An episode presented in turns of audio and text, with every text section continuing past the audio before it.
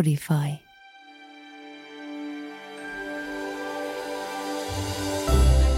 Tapahtui edellisessä jaksossa. Jossain vaiheessa aika äreä ääni kutsuu VHFstä meitä, että miten joku kutsuu Panaseaa täällä VHFssä ja, ja sitten meni jonkun aikaa ennen kuin ymmärrettiin, että se oli Tunisian ää, rannikkovartiosto. Kyseli sieltä, että mitä te täällä teette? semmoinen vähän niin kuin olisi niin kuin lomalla omasta elämästä. Ja sitten kuitenkin samaan aikaan tajuu, että pienen saaren toisella puolella tapahtuu jotain sellaista, mikä vaan pidetään meidän, meidän niin kuin silmien ulkopuolella. Ja sinnehän ei ollut menemistä. Tämä on tarina viisihenkisestä perheestä, joka päätti elää toisenlaista arkea. He myivät omaisuutensa ja varustivat vanhan purjeveneen kodikseen kuuden vuoden maailman ympäri purjehdusta varten. Tervetuloa Meretniemien matkaan.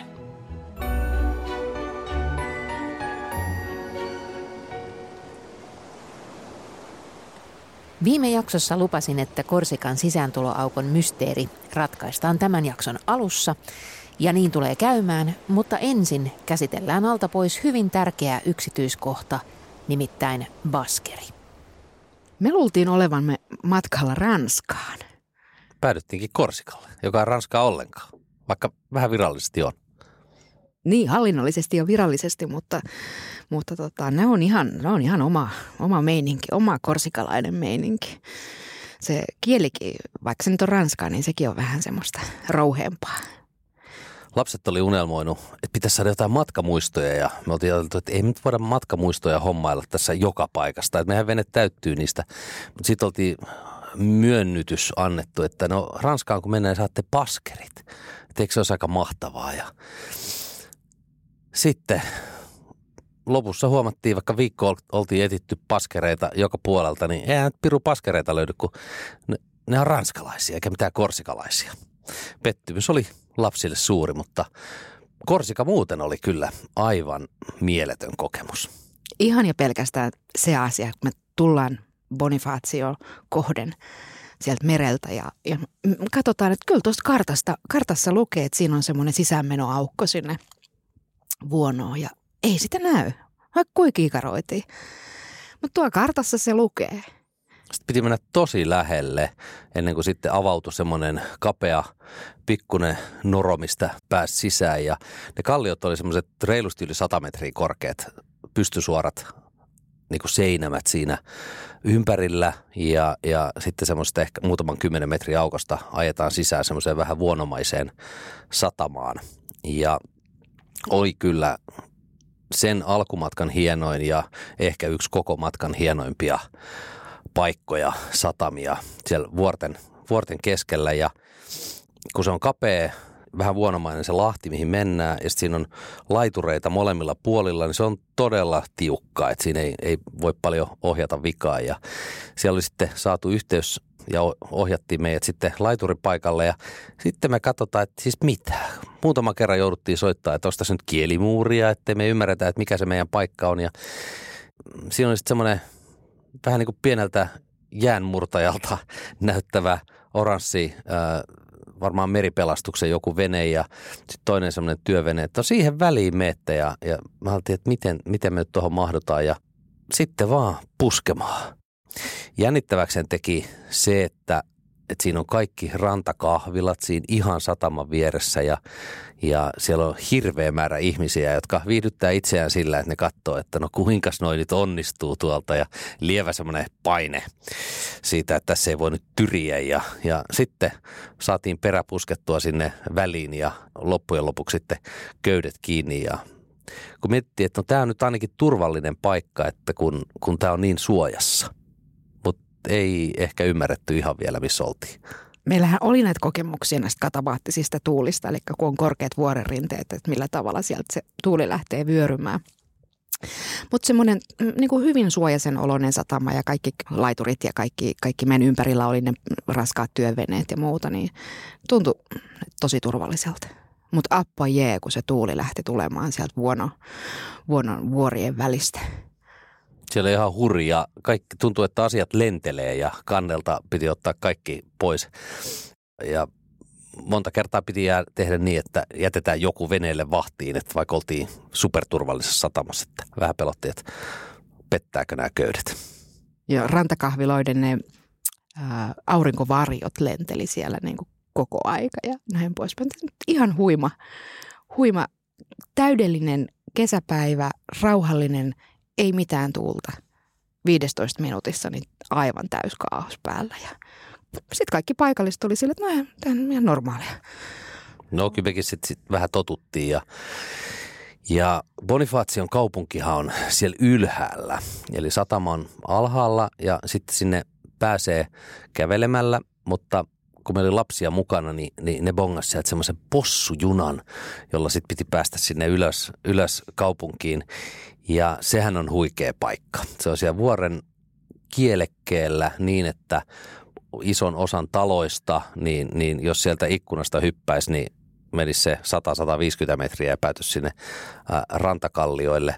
Eli, eli ihan pysty suoraan seinämään rakennettu ne talot ja historia on jostain 800-luvulta alkaen ja on ollut paikka, jossa sitten on vaihtunut hallitsijat moneen kertaan, koska Korsika on niin keskeisellä paikalla, niin, niin kenovalaiset kuin turkkilaiset ja englantilaiset merirosvot ja kaikki on pitänyt majaansa siellä vuorotelle. Todella upea paikka ja me päästiin semmoiseen mukavaan tunnelmaan siinä. Aamuisin lapset aina heräsivät tosi aikaisin ja kun niille oli näytetty yhden kerran, että missä se on sitten se leipomo, mistä saa aamulla heti kuuden aikaan tuoreet leipomukset, niin Martta ja Aare aina aamuisin lähti käymään hakemaan meille tuoreita croissantteja ja, ja höyryvää leipää ja, ja sitten aina oli hyvä alku aamulle. Joo, se oli kyllä semmoinen, mitä emme unohda, mikä halua unohtaa. Hienompia nähtävyyksiä Bonifaatiossa on sellaiset portaat. No eihän portaissa sinänsä mitään ihmeellistä ole, mutta sinne niin kuin ulkoreunalle siihen pystysuoraan seinämään on joskus 1400-luvulla rakennettu portaat, joiden tarina on se, että ne on vähän salaa rakennettu sinne. Eli ää, silloisen Sardinian kuningaskunnan joukot halus vallottaa Bonifacion ja, ja ne ei päässyt tietysti laivoilla kauhean lähelle sinne, mutta sitten pikkuveneillä tuli yli, yli, toi työvoimaa sinne ja salaa rakensi siihen ää, pystysuoraan seinämään semmoiset portaat – ää, ja, ja sitten ajattelin, että he hyökkää sitä kautta ja vallottaa Bonifacion. Joku petturi petti heidät ja, ja juoni tuli selville ennen kuin he pääsivät valtaamaan, mutta portaat oli siinä vaiheessa jo melkein valmiiksi tehty ja meidän piti päästä tietysti niitä kävelemään ja ohjeet oli tietenkin, että ne on kauhean vaaralliset ja liukkaat ja ei missään tapauksessa suositella lapsille. Oli meidän Martta jo onneksi neljävuotias, että kyllähän hän siinä ihan hyvin pärjää mutta pikku haparointia ja varovaisuutta oli kyllä siinä ilmassa. No myönnettäköön, ja mä en aikaisemmin tiennyt, että mulla oli semmoinen kehittyvä korkeapaikan kammo. Siinä vaiheessa, kun me oltiin puolessa välissä portaita alaspäin, niin mä tajusin, että mua oikeasti pelottaa. Ja mua pelotti enemmän kuin lapsia. Mä olin aivan paniikissa suurin piirtein ja halasin sitä vuoren seinämää siinä ja yritin pitää kaikista kolmesta lapsesta kiinni ja ne ihmetteli, että äiti, mikä sulla oikein on? Bonifacio on mielenkiintoinen myös niin kuin sotilashistorian kannalta, ei niitä vanhoja historiallisia taisteluita, vaan ihan nykyajan puolesta. Eli Bonifacio on ollut Ranskan muukalaislegionan yksi pääpaikkoja, koska se on niin lähellä. Sitten sieltä on lähtenyt Afrikka, Pohjois-Afrikkaa, jos muukalaislegiona on paljon taistellut. Ja se näkyy siellä tänäkin päivänä, eli siellä on paljon muistomerkkejä ja siellä on myös yksi niistä hienoista hotelleista parhaalla paikalla, niin siellä on semmoinen iso kyltti, että muukalaislegionan lomakoti. Ja, ja siellä legionalaiset käysit vähän lataamassa aivoja ja viettämässä lomaa. Tuo hyvän twistin siihen kaupunkiin. Muukalaislegioona tuo hyvän twistin kaupunkiin. Niin se maailma muuttuu. Aiemmin tämä pahamaineinen porukka toi vähemmän hyviä twistejä kaupunkeihin läsnäolollaan, mutta nykyään legioona on osa Ranskan armeijaa, toimii myös YK-alaisissa tehtävissä ja kyseessä on eliittiyksikkö, jonne valitaan vain hakijoista parhaat. Mutta ei siitä sen enempää. Mitäs muu perhe ja Bonifacio? Me muut ei oltu niin hirveän innostuneita ja kiinnostuneita näistä muukalaislegioona-jutuista. Me lapset ja minä niin nautiskeltiin niistä Bonifacion kujista ja, ja ihan pienistä kahviloista ja, ja vähän aina jouduttiin hukkaan siellä, siellä monimutkaisessa pikkukaupungissa. Monena päivänä siellä kuljeskeltiin ja mietittiin, että että, että harvasta kaupungista jää semmoinen niin kuin aivan ihana tunnelma ja fiilis. Mutta meillä oli semmoinen tilanne, että meille oli tulossa taas jotain vieraita. Eli meillä oli tulossa muutamien päivien kulttua, kulttua korealainen TV-ryhmä tekemään meistä dokumentääriä. Mutta siihen oli vielä 6-7 päivää aikaa ja mä ajateltiin, että ei me nyt kaupunkielämää jaksata niin montaa päivää kuin me odoteltiin sitä, sitä telkkariryhmää paikalle ja me lähdettiin sitten vähän kiertää rannikkoa ja ajateltiin, että me kerätään käymään muutamassa korsikalaisessa kaupungissa tai, tai Lahden poukamassa siinä välissä ja me lähdettiin sitten vähän, vähän purjehtimaan. Seilattiin sitä rannikkoa ylöspäin ja Ajatsion, eli Korsikan pääkaupunkiin ajateltiin, että mennään. Sitten päädyttiin semmoisiin autioihin Lahtiin ja sitten jotenkin tapahtui se, että, että kun oltiin menty hirveällä vauhdilla koko ajan ja vaihdettu paikkaa koko ajan, niin sitten kun sä semmoisen aution Lahden ää, edessä tai siellä ankkurissa ja semmoinen kilometrejä pitkä hiekkaranta siinä ja, jotenkin tuli semmoinen suunnaton rauhan tunne ja sen olo meille kaikille ja sitten me päätettiin, että jäädään tänne ja leikittiin rantaleikkejä ja järjestettiin vesiurheilukisoja ja, ja yleisurheilu olympialaiset rannalla perheen kesken ja sitten mulla jotenkin oli semmoinen olo, että, että myöskin niin kuin lukemista voisi ruveta harrastamaan ja, ja mulla oli ollut monta vuotta niin, että työaikana, että ei ollut tullut luettua oikeastaan mitään. Ja siellä sitten Aaren kanssa, joka oli siinä vaiheessa kahdeksan, niin saatiin houkuteltua hänet kirjojen pariin ja mä muistan, se oli hauska tunne. Meillä oli, oltiin siellä keulapiikissä poikien ää, lukupiirissä luettiin kirjoja ja sieltä Saare lukee ensimmäisen kirjansa, oikein niin kuin kokonaisen kirjansa ja siitä alkoi sitten aika pitkäaikainen intohimoinen lukuharrastus Saarellakin. Tämä on itse asiassa asia, joka mua vieläkin liikuttaa tosi paljon, koska mulle, mulle kirjat ja kirjojen lukeminen ja, ja kirjailijat on ollut aina tosi tärkeitä. Ja mä oon lukenut tosi paljon silloin aikoina, aloittanut ihan pienenä ja lukenut, muistan silloin paikallisen kirjaston nuorisokirjat läpi ja siirryin vähän liian aikaisin aikuisten puolelle. Ja mä huomaan sen, että vaikka mä olin kuinka houkutellut aarreen lukemisen niin kuin pari siinä meidän reissun aikana, niin ei, ei, ei enää oikein halunnut siihen rauhoittua. Mutta se, että kun Tuomo otti kirjan käteen ja te menitte sinne keulapiikkiin, ja mä tajuan, että A, sä et ollut nukahtanut sinne. ja B, Aare lukee ja se lukee ihan oikeeta kokonaista romaania ja sä luet ja sä nautit lukemisesta. Niin mulle se oli ihan semmoinen niin joku, joku semmoinen niin kuin, ihan hirvittävän iso asia. Että se vieläkin on semmoinen liiku, liikuttava juttu. Ja, ja huimaa on se, että, että Aaren lukeminen lähti siitä käyntiin ja se oli suorastaan semmoista niin kuin ahnehtimista. Mutta se rupesit lukemaan ja, ja se ei ole loppunut oikeastaan vieläkään. Ei, se oli ihan hienoa, että löys, löys kirjat uudelleen ja tietysti tuolla matkassa monta kertaa, kun ollaan niin, että se muu semmoinen digitaalinen viihde ei ole mahdollista, niin kirjoista – sitä sitten löytyi ja, ja tuli luettua todella monenlaista. Se oli ihan, ihan mahtavaa. Näiden muutamien rauhallisten lahtien jälkeen ajateltiin, että otetaan vähän lisää niitä rauhallisia lahtia ja, ja pysähdeltiin ja mietittiin sitten jossain vaiheessa, että ää, me minnekään kaupunkiin jakseta mennä, että onhan noita kaupunkeja. Että jotenkin se semmoinen rauhallisuus ja se, että ei ole ketään missään ja oot yksin, siitä tuli semmoinen fiilis, että tätä vartenhan tätä oikeastaan ollaan lähdetty tekemään. Ja ne on nimenomaan niitä paikkoja, johon ei, ei autoilla eikä busseilla pääse. Et täytyy tästä vene, muodista ottaa kaikki irti ja, ja nauttia niistä enemmän kuin siitä perusturistikumusta. Joo, se oli oikeastaan käänteen tekevä tuossa kohtaa välimerta. Mä luulen meille kaikille. Sitten me palattiin Bonifaatioon uudestaan, koska se TV-ryhmä oli tulossa. Se oli lähinnä huvittavaa. He olivat ottanut meihin itse yhteyttä, äh, olivat ponganneet meidän Self for Good web-sivun jostain ja, ja olivat tekemässä semmoista dokumentaariohjelmaa ihmisistä, jotka asui veneessä ja siitä oli sitten kolme tai neljä erilaista porukkaa – yksinäisiä ihmisiä ja me oltiin, edustettiin sitten tätä perhesegmenttiä ja he tuli Koreasta sinne ja sitten pari päivää siinä haastateltiin. Heillä oli, tai meillä oli lievää kielimuuria siinä aina välillä, ja, ja tota, mutta että kerrottiin niistä meidän oloista ja lähinnä nyt siinä vaiheessa vielä meidän suunnitelmista, että eihän meillä nyt ollut siinä vaiheessa kuin neljä, viisi kuukautta vasta matkaa takana.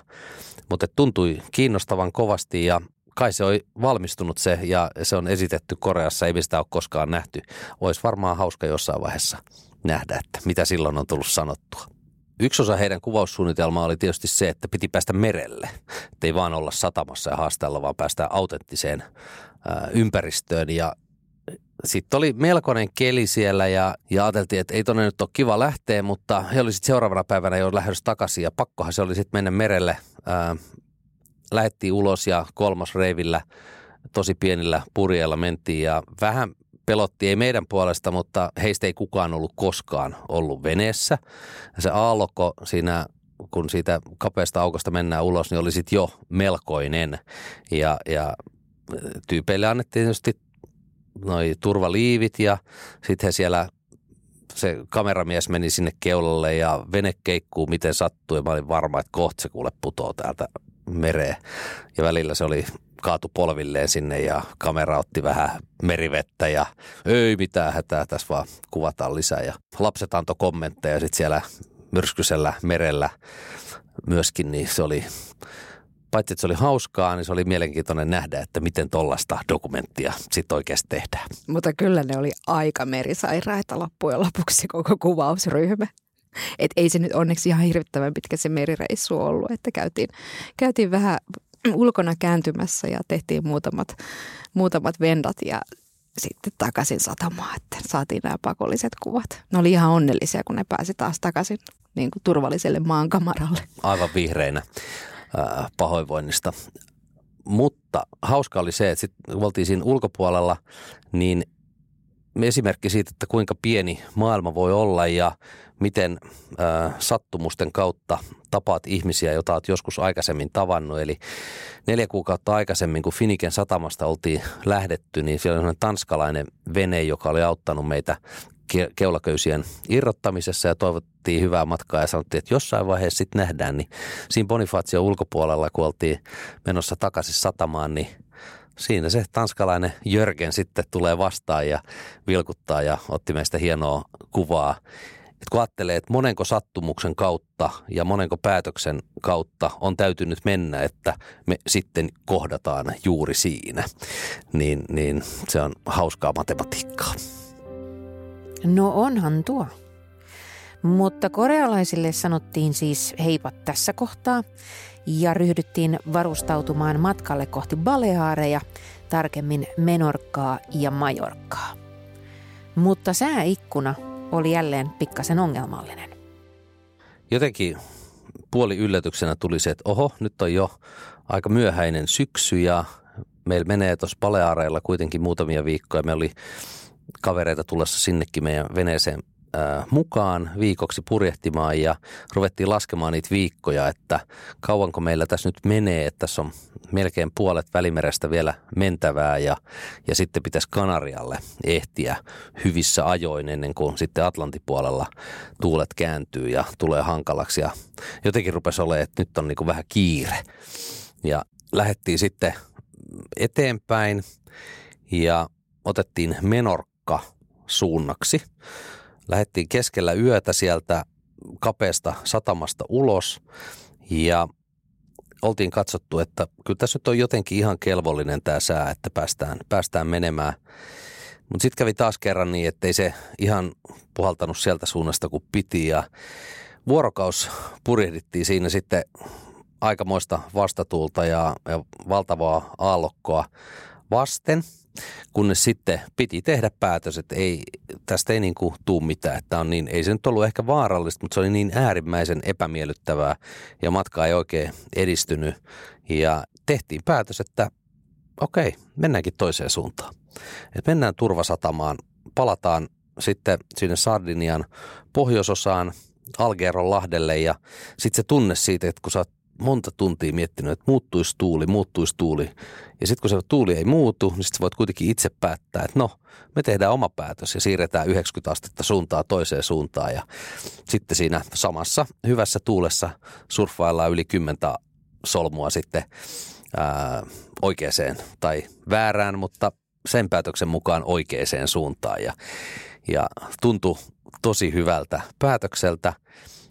Jotenkin oppi siitä siinä vaiheessa, että, että ihan oikeasti sä voit niinku aina tehdä päätöksen ja, ja se aikataulu, minkä mukaan ollaan menossa, niin se on vaan joku aikataulu, että sitä voi muuttaa ja pitääkin muuttaa sitten, kun säät on sellaista, että tämä ei ole enää järkevää. Päädyttiin Algeronlahdelle ja soiteltiin sinne merivartiostoon, että hei me ollaan täällä, että ei ole mitään papereita, mutta saadaanko me olla täällä vähän niin kuin turvasatamassa ja ei siinä mitään ongelmaa ollut. Sen tervetuloa takaisin Italiaan kolmatta kertaa tämän reissun aikana.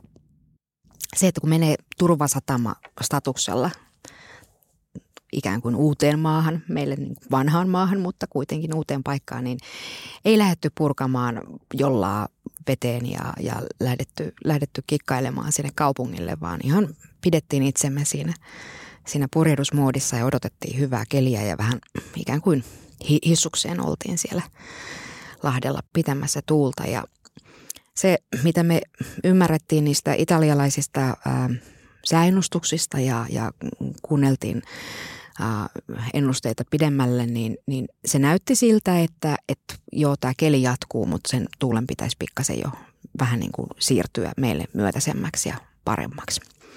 Kaksi päivää me oltiin siinä ja todettiin, että nyt lähdetään ylittämään ylittämään merta kohti Menorkkaa.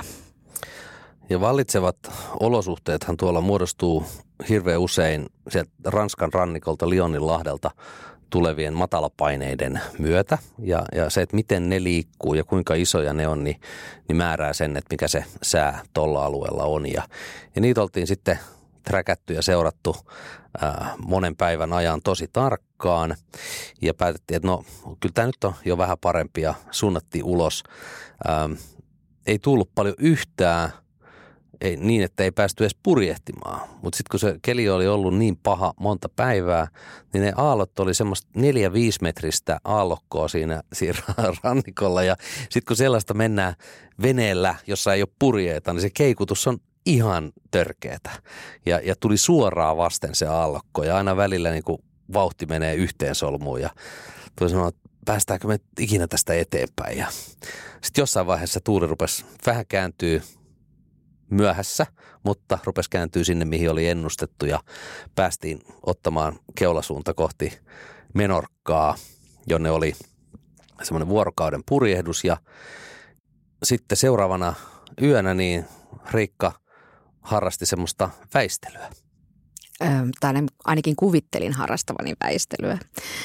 Tutka on metka-apuväline purjehtijalle. Toki sen näyttää, näyttää sen, että, että jos lähestyy yöllä joku rahtilaiva tai, tai joku muu liikkuva esine, mutta se näyttää myöskin pilvet. Et kun sen säätää oikein ja varsinkin jos ne pilvet on tosi paksut ja isot ja muhkeet, niin ne rupeaa näyttäytymään ensin semmoisina keltaisina pieninä tiploina siinä tutkan näytöllä ja hissun kissun se rupeaa olemaan semmoinen kel- keltainen se koko näyttö.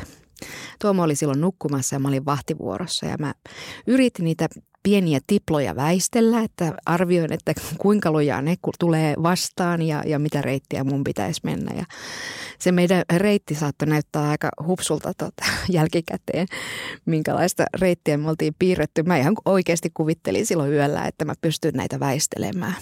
Kunnes mä tajun, että me ollaan keskellä pelkkää keltaista tutkanäkymää. ei ollut paikkaa mihin lähteä, vaan me ollaan keskellä sitä aivan järkyttävää massaa, joka sieltä taivaalta sitten tuli. Ja siinä vaiheessa se tarkoittaa sitä, että, että vauhti on aikamoinen. Onni tässä oli se, että se ei tullut vastaan, vaan se antoi meille enemmän vauhtia vaan. Mutta mut se tunne, että vesi oikeasti sitten lentää, että kun sä vedät siihen aaltoon ja, ja se on kauhea pauhu ää, mastossa ja se tuuli, tuuli pauhaa ja vesi lentää sieltä veneen sivuilta, niin se on semmoinen oikein, että nyt oikeasti purjehditaan. Ja, ja sitten kun sitä jatkuu ja jatkuu ja jatkuu, toisaalta on iloinen siitä, että pääsee kovaa vauhtia menemään. Sitten jossain vaiheessa rupeaa tuntua silleen, että toivottavasti tämä nyt ei enää tästä nouse ja toivoisi, että tämä helpottaisi. Tietäähän sen, että se aina jossain vaiheessa helpottaa, mutta että siinä vaiheessa, että aina kun katsot tuulimittari, että taas tuli vähän lisää tuulta, niin semmoinen olo, että tulee aina vähän semmoinen uskon puute. Mutta kyllä meillä uskoa riitti ja päätettiin jatkaa kohti Menorkkaa. Sade oli kylmää lokakuisella välimerellä ja ensimmäistä kertaa tällä reissulla oli miehistöllä sadehousujen alla pitkät kalsarit.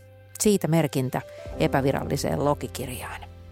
Ryminää, ryskettä, rankka sadetta ja aallokkoa 30 tuntia, mutta ei tunnu missään, sillä olihan edessä kuitenkin Espanja ja Menorkan saari. Tästä jatketaan ensi sunnuntaina. Tuu ihmeessä mukaan.